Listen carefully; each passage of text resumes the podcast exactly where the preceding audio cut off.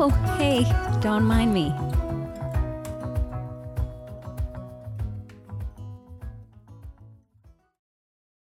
Well, hello. Thank you for tuning in into Don't Mind Me podcast. This is Laura, your host, and today we are chatting with Renee Powers. She is just one of the biggest inspirations I have found recently because she's a feminist life coach and she does her own podcast as well from Wild Cozy Truth.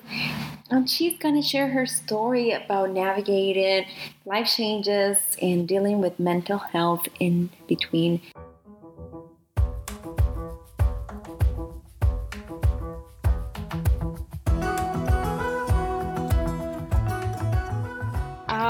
Hello, Renee. Hello. Thank you so much for joining me in the studio and being so cheerful and happy. You're brightening up my day already. Oh, this is the highlight of my day too. I'm I've decided that I'm going to take the rest of the day off because this will just I, it can't get better. Yes. That's a good idea. I like it. I'll take it. And well, it's 40 in Minnesota, so Mhm. we are we are experiencing a rare Heat wave. A rare heat wave. Yes. Um, well, can you start by telling us a little bit about yourself? Sure. So, my name is Renee Powers. I am a feminist life coach and host of the podcast Wild Cozy Truth, which you can find on Apple Podcasts and Google Play and Spotify and iHeartRadio, on all the things.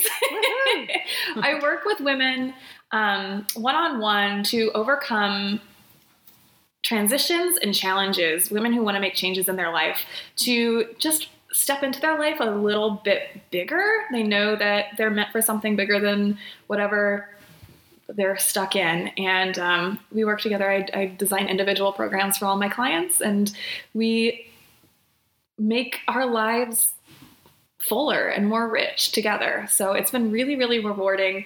Um, I am new to Minnesota. I just moved in November, so about five months ago.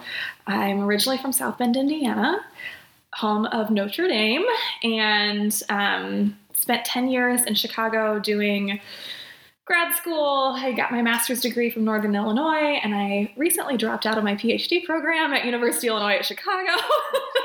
So much going on. So there lot, a lot going on. I tend to, I joke that I tend to burn down my life every five years or so, and I'm in one of those years.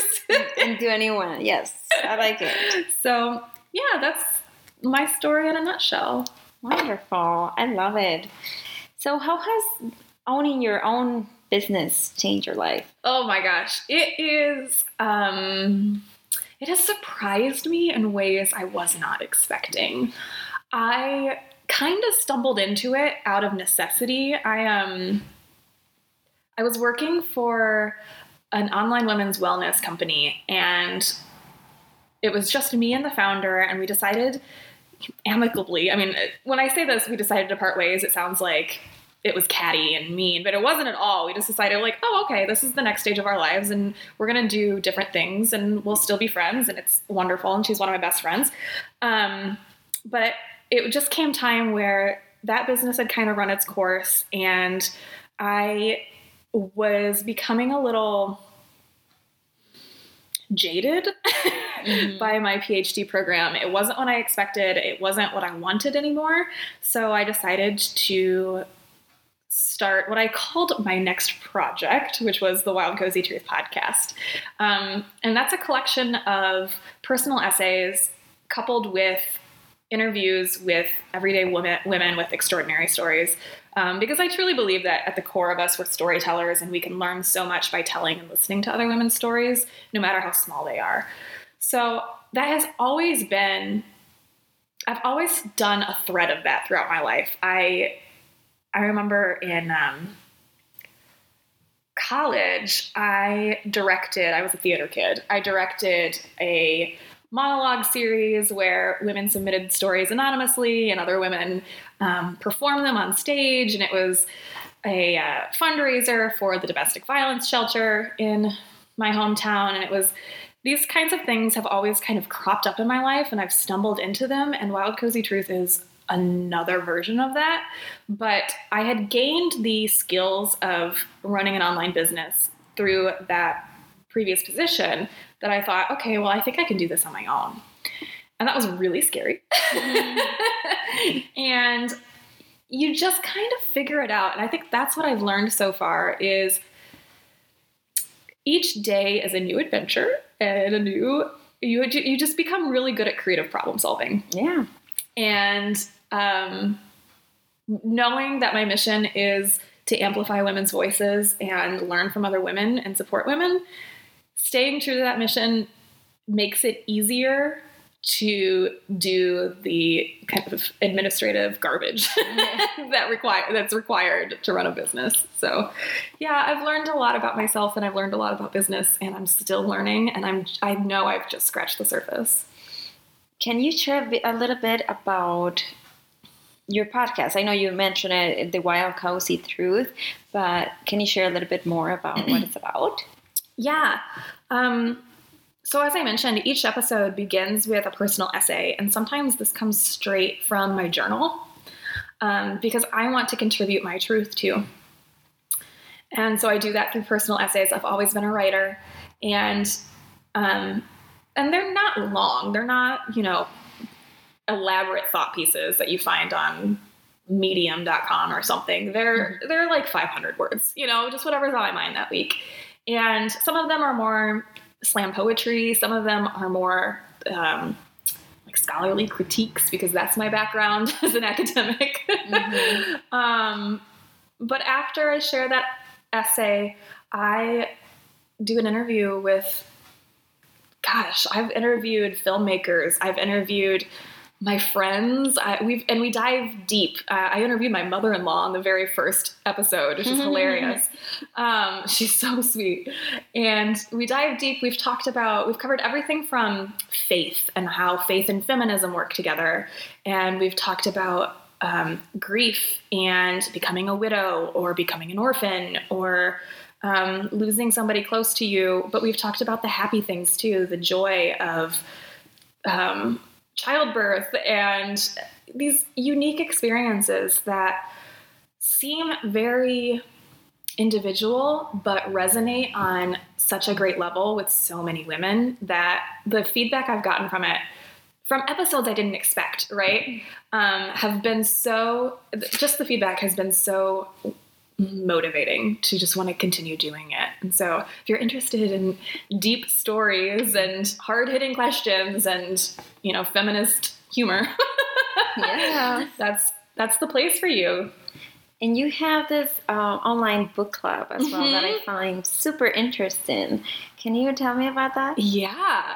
It's called the Wild Cozy Truth Women's Circle and Book Club, and we started in February of 2018 with um, we called it Feminine February, and we were reading. I, I shared a list of um, feminist books about sensuality, sexuality, womanhood, and femininity. And it was a rousing success. So, um, beginning in March, it became a membership site where we do focus on just one book. And the book for March is called Witches, Sluts, Feminists Conjuring the Sex Positive by Kristen Sollée.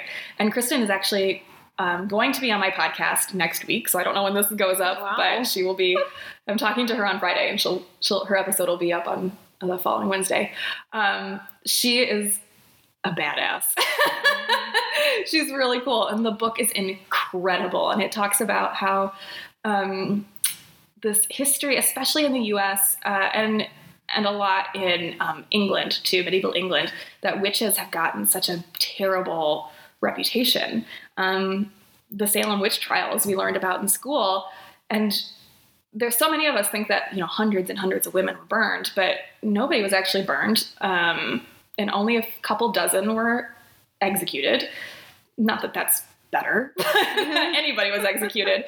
But it's become this cultural narrative that yeah. witches are bad.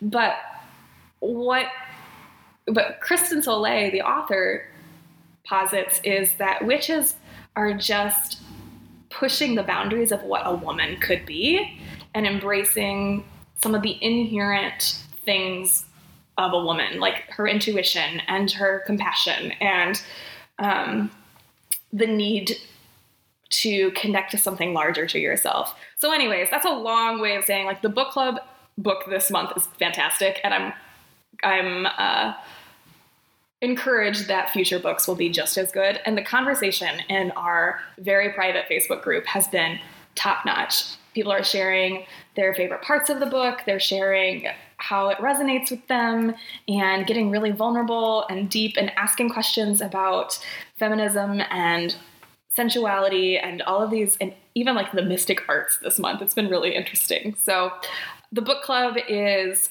my little baby and I'm really really pleased with how it's gone so far. You know, owning a business is it's hard to launch something like this. It's a little different. Um, but the women who have joined are some of my favorite people in the world, and they're so generous with their participation and their thoughts and their just brilliant ideas. So I'm so grateful for it. Mm, I'm signing up. Sounds super exciting. It's really cool. interesting. It's very Oh. it's very interesting, and I recognize that the books won't be for everybody every month, but um, you know there are options to leave and come back and. Yeah. So, how did your journey into mental health begin? Yeah. So I was diagnosed with generalized anxiety disorder and panic disorder in 2012, the year I started my PhD program. But I recognize that uh, I've been suffering from this since at least the sixth grade. Um, I remember very distinctly having a panic attack um, at summer camp in the sixth grade. And I didn't know what it was until, you know, I was in my 20s. And it was so that summer, summer of 2012, was the hardest summer of my life. Um, panic manifested as full body tremors. I couldn't keep anything down. I it, I had no appetite, and but I knew I had to eat, and everything I ate, I would throw back up. Um, I couldn't sleep. I was basically a walking zombie. My poor husband was um, was my light. He was the only thing that really got me up in the morning, that really took care of me when I couldn't take care of myself, let alone anybody else. Um, and it was a number of factors. I think that what caused it, I've been in therapy ever since, and therapy is magic.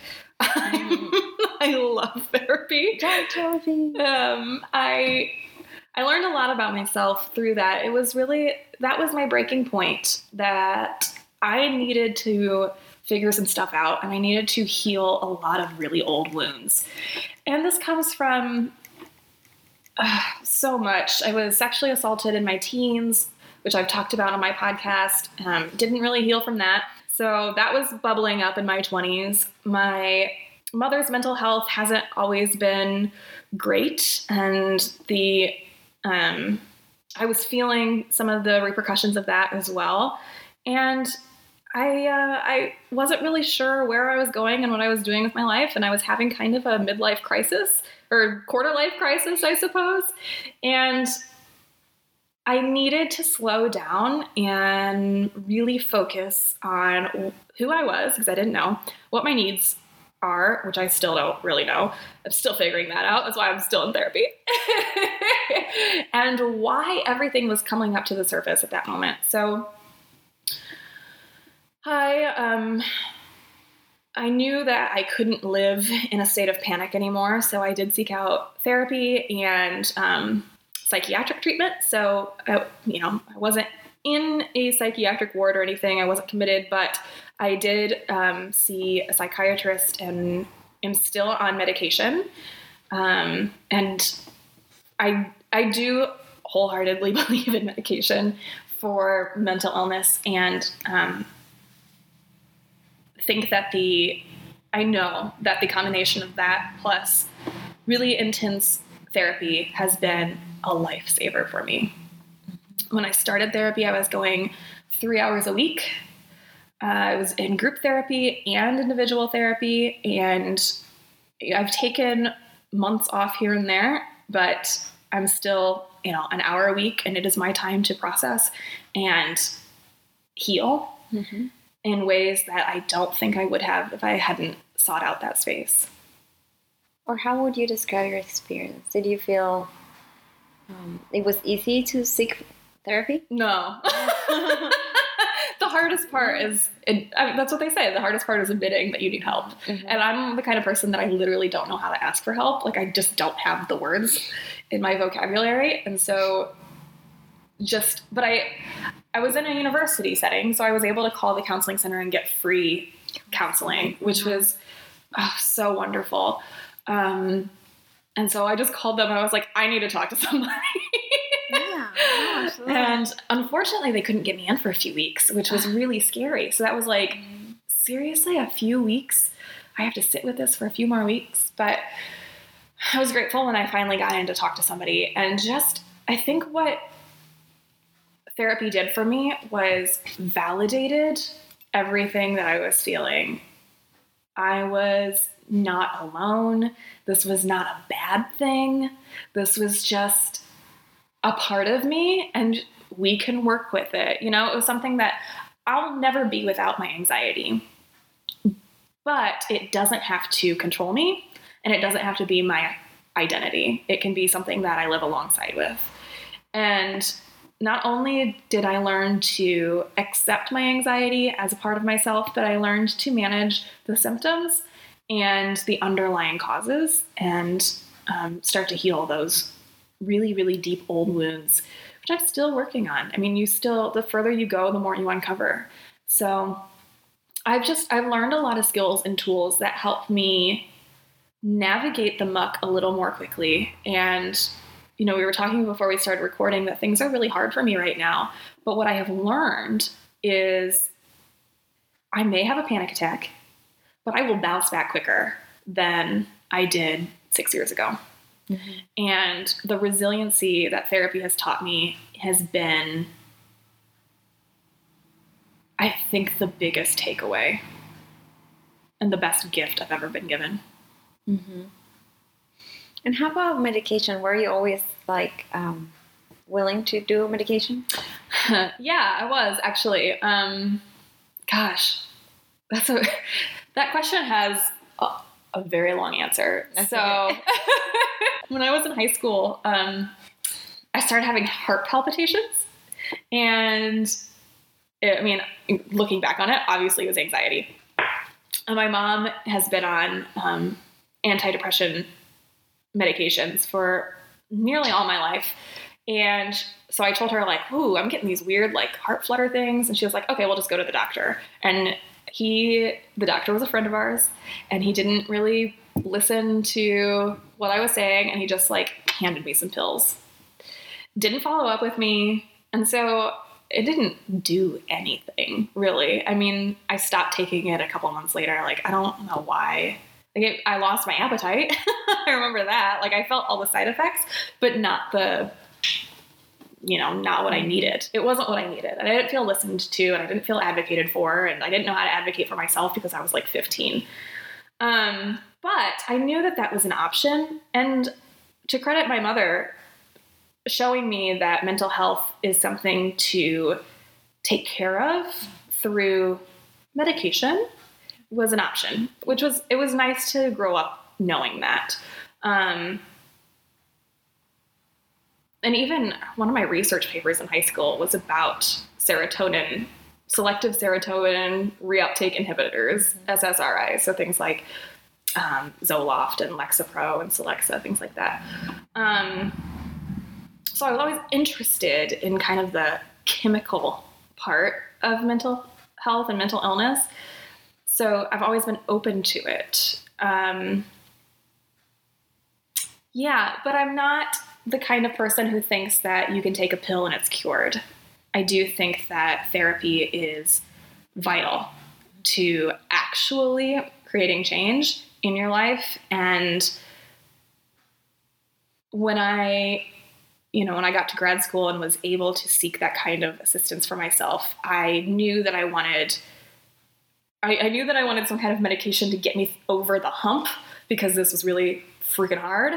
But um, therapy was where I needed to be because it's going to help me manage and, yeah, manage and heal. Um, but I don't fault anyone for needing medication, and I am so grateful that I have that option. Um, and I don't want to be on it forever, not because I don't think it's good. I think anybody, I mean, be on it forever if that's what you need. But I also hope that my life will kind of settle down soon and I can slowly taper off the everyday. Um, I'm on Zoloft. The everyday Zoloft that Mhm. I take would be really nice to, you know, cut that in half and then maybe come off of it eventually just to see how I do. I'm curious about that. Yeah, absolutely. I think it's it's great to have that chemical um, insight to it. Like, Yeah. what is this doing? And I also think it's very important to make it a normal thing. Like, mom, I feel this, um, whatever it is, and and that your mom recognized it as a thing that we need to talk to the doctor about. Yeah, and unfortunately, the doctor didn't hear me. I feel. Mhm. Um, the, the only thing. but that's okay. I mean, I learned, right? And and and now that I can parent myself and advocate for myself, I know what I need a little more than what I did when I was 15. Yes. So, what other tools have you learned to handle your anxiety and your panic attacks? Mm-hmm. So one of the things that I do with Wild Cozy Truth is every Wednesday morning I do a live Facebook video called Office Hours with Professor Powers. and today, in fact, I spoke about um, how to identify your needs. And I think that's been one of the tools that has really helped this time around I, when I've really been in the muck right now. I've been able to identify what it is that I really need in the moment. And, and the way to do that is first to recognize that you're in the muck and it's okay to not be okay and recognize that you're not okay. And then the second thing is to recognize your just inherent worth and your inherent preciousness that you are a human worthy and deserving of feeling okay. You don't deserve feeling like crap. Um, and then the third step is to so many of us i'm going to preface this so many of us us take care of everybody else and we know exactly what that person needs when they're feeling in the muck um, but we don't know what we need and so the third thing third step is to ask well what would i give myself if i were someone else or if you know if if someone else were going through this what do they need and so distance yourself from that situation and take a step back and say, okay, well, you know, this person is experiencing high anxiety and panic. And, you know, shoot, for me, I overschedule myself and I get really like high strung and like over functioning. Mm. And I'm a recovering overachiever.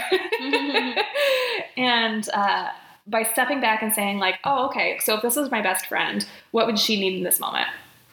And by just identifying what she would need, you're also identifying what you probably need. That's been a tool that has helped me immensely, especially this time around where I'm still really, really feeling um, the repercussions of having moved and leaving a PhD program and starting a business and, you know, setting my life on fire, mm-hmm. buying a house for the first time. You know, things have been kind of, kind of crazy. And by stepping back and, and asking myself, well, what do I need? Or what would a person who's going through this need? I can I, I can identify that what I need is downtime, permission to be comfortable. And comfort to me is big cozy blankets, you know, oversized sweatpants, popcorn, and trashy movies. Mm-hmm. And so that's okay it's okay to need that and giving myself permission because I am I don't need to do all of the things and achieve all of the things and do it all perfectly and make it look effortless. I am not a human doing, I'm a human being, and right now I just need to be and I just need to be comfortable. I honestly forgot what the question was. Did that answer it? Yes, absolutely. And like, uh, well, we were talking about tools, and I feel like Yeah. separating yourself from the situation is. mm-hmm. It, I love how you describe thinking about you as your best friend, Mm-hmm. because sometimes, yeah, I know when my husband needs to Mm-hmm. cheer up, you know, or or to just go through this stressful time, and and also acknowledging that something is not okay and and just be okay with with happy and be okay with sad feelings as Yeah. well. Yeah. I think in this moment in life, we are motivated all around to be in our happy selves and in the go go. And sometimes it is absolutely necessary to to deal with sadness or deal with the stress of moving or Mhm. anything like that. Or not even just deal with it, but just to sit with it. You Yeah. don't have to do anything with Yeah. it. Just let it be. Just be sad for a little bit. Mhm. That's okay.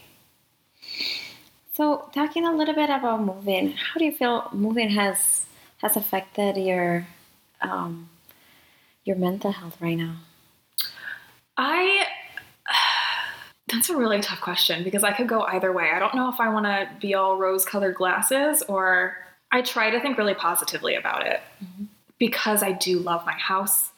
Um, we bought my husband's childhood home, and it's it's kind of wild, but it feels so good and it feels so right. And so that's where I feel really good about it. And the neighborhood is incredible, and our neighbors are just like out of a storybook. You know, we pulled up with the moving van van, and the neighbor just came over and started unloading it for us. And we were like, "Are you kidding me? Does the places like this still exist?" I had no idea.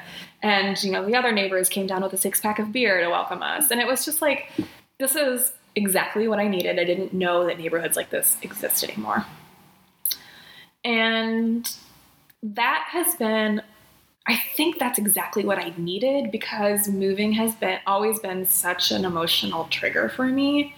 Uh, what I didn't mention was when I had that kind of breakdown in 2012 is we had just moved and I was still settling in and I felt really unsettled. Um, but moving here, because I knew the house already, right? I had visited my in-laws there for years. Um, I knew the I knew Minneapolis pretty well. Mhm. Still learning it. Um, and I knew how I react to moving. That I was able to kind of brace myself for the emotional upheaval that moving requires.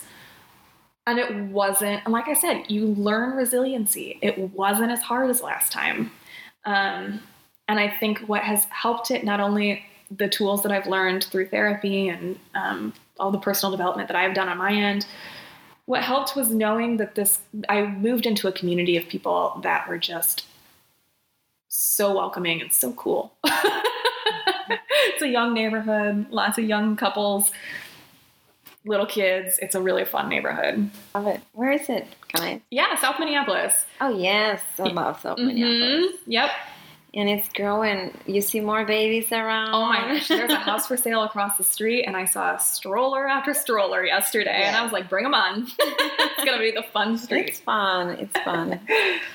so, what are you most proud of in in this journey? Oof, what am I most proud of? I think what I'm most proud of is my consistency. I've got this drive to amplify women's voices and stories.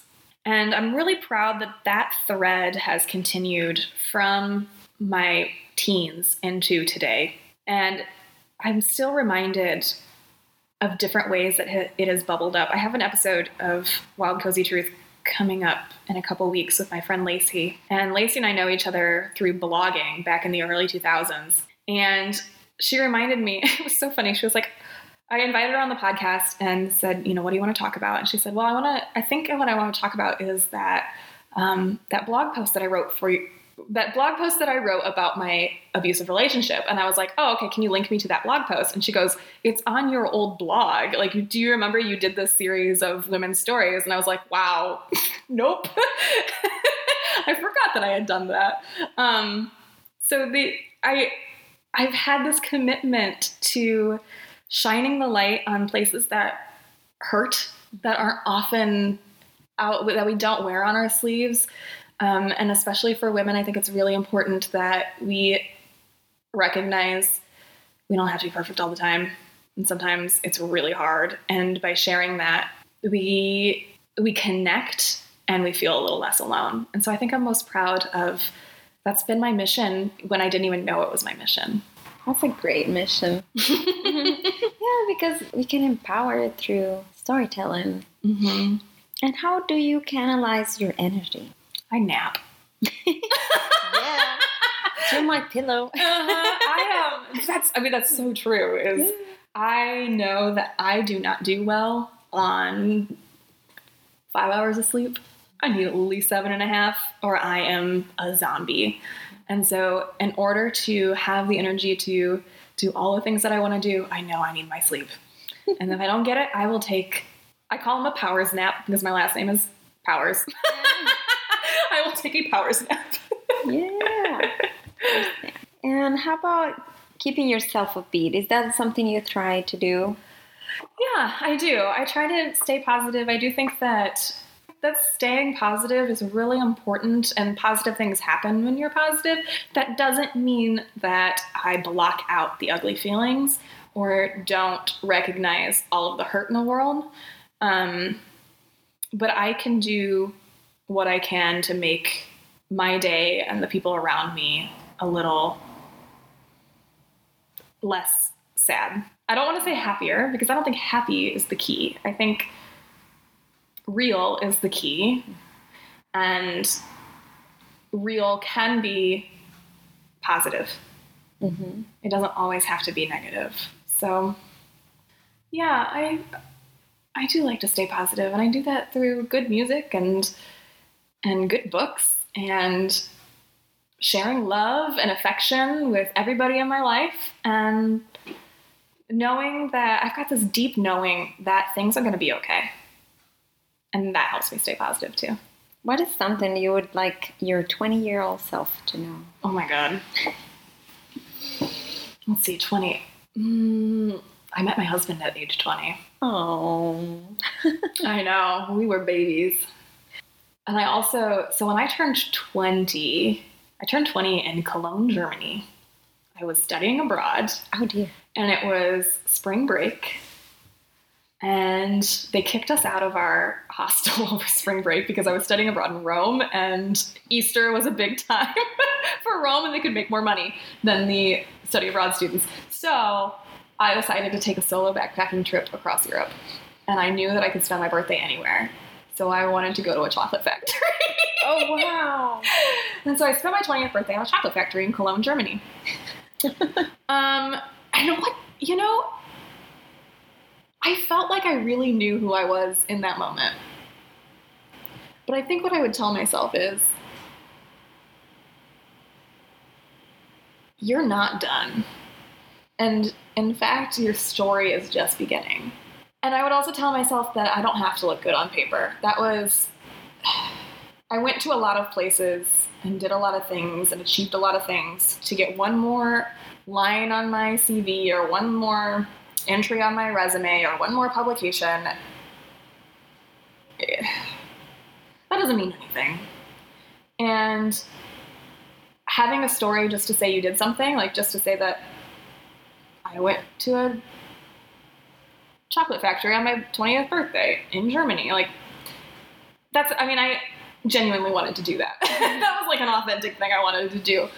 But I don't have to do things, dear 20 year old Renee, you don't have to do things just to say you did them. You do things because you actually authentically want to do them. I like going to a chocolate factory. That's a pretty awesome story. I mean, it was pretty great. How do you say chocolate in German?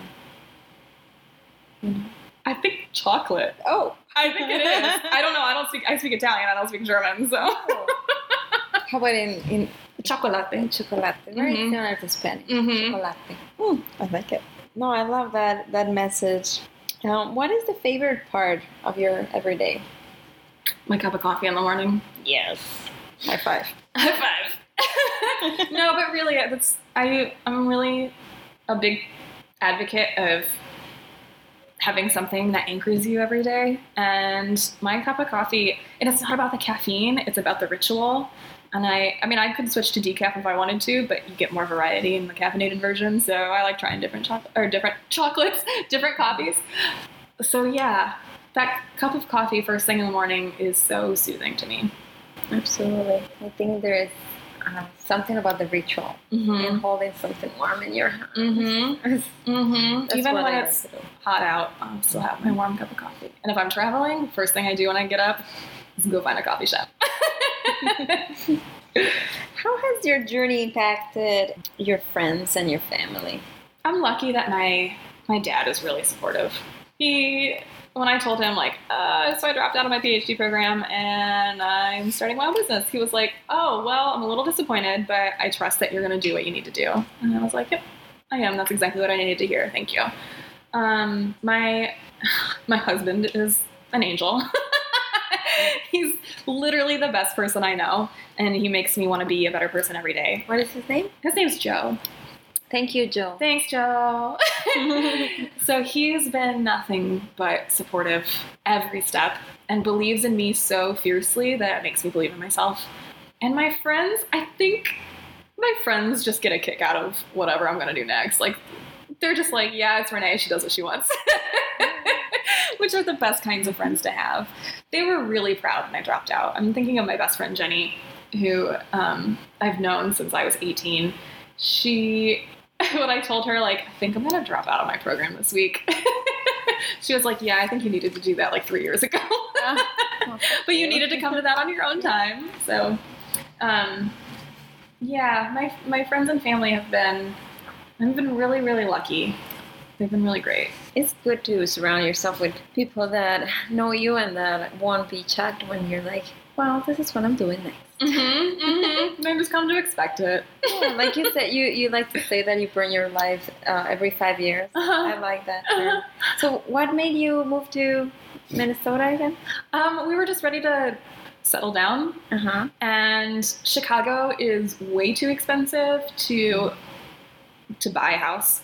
Um, the house that we live in probably would have been like a seven hundred thousand dollar house in the neighborhood we were in. It was just unfreaking real, uh, and it's like a little, you know, two and a half bedroom house.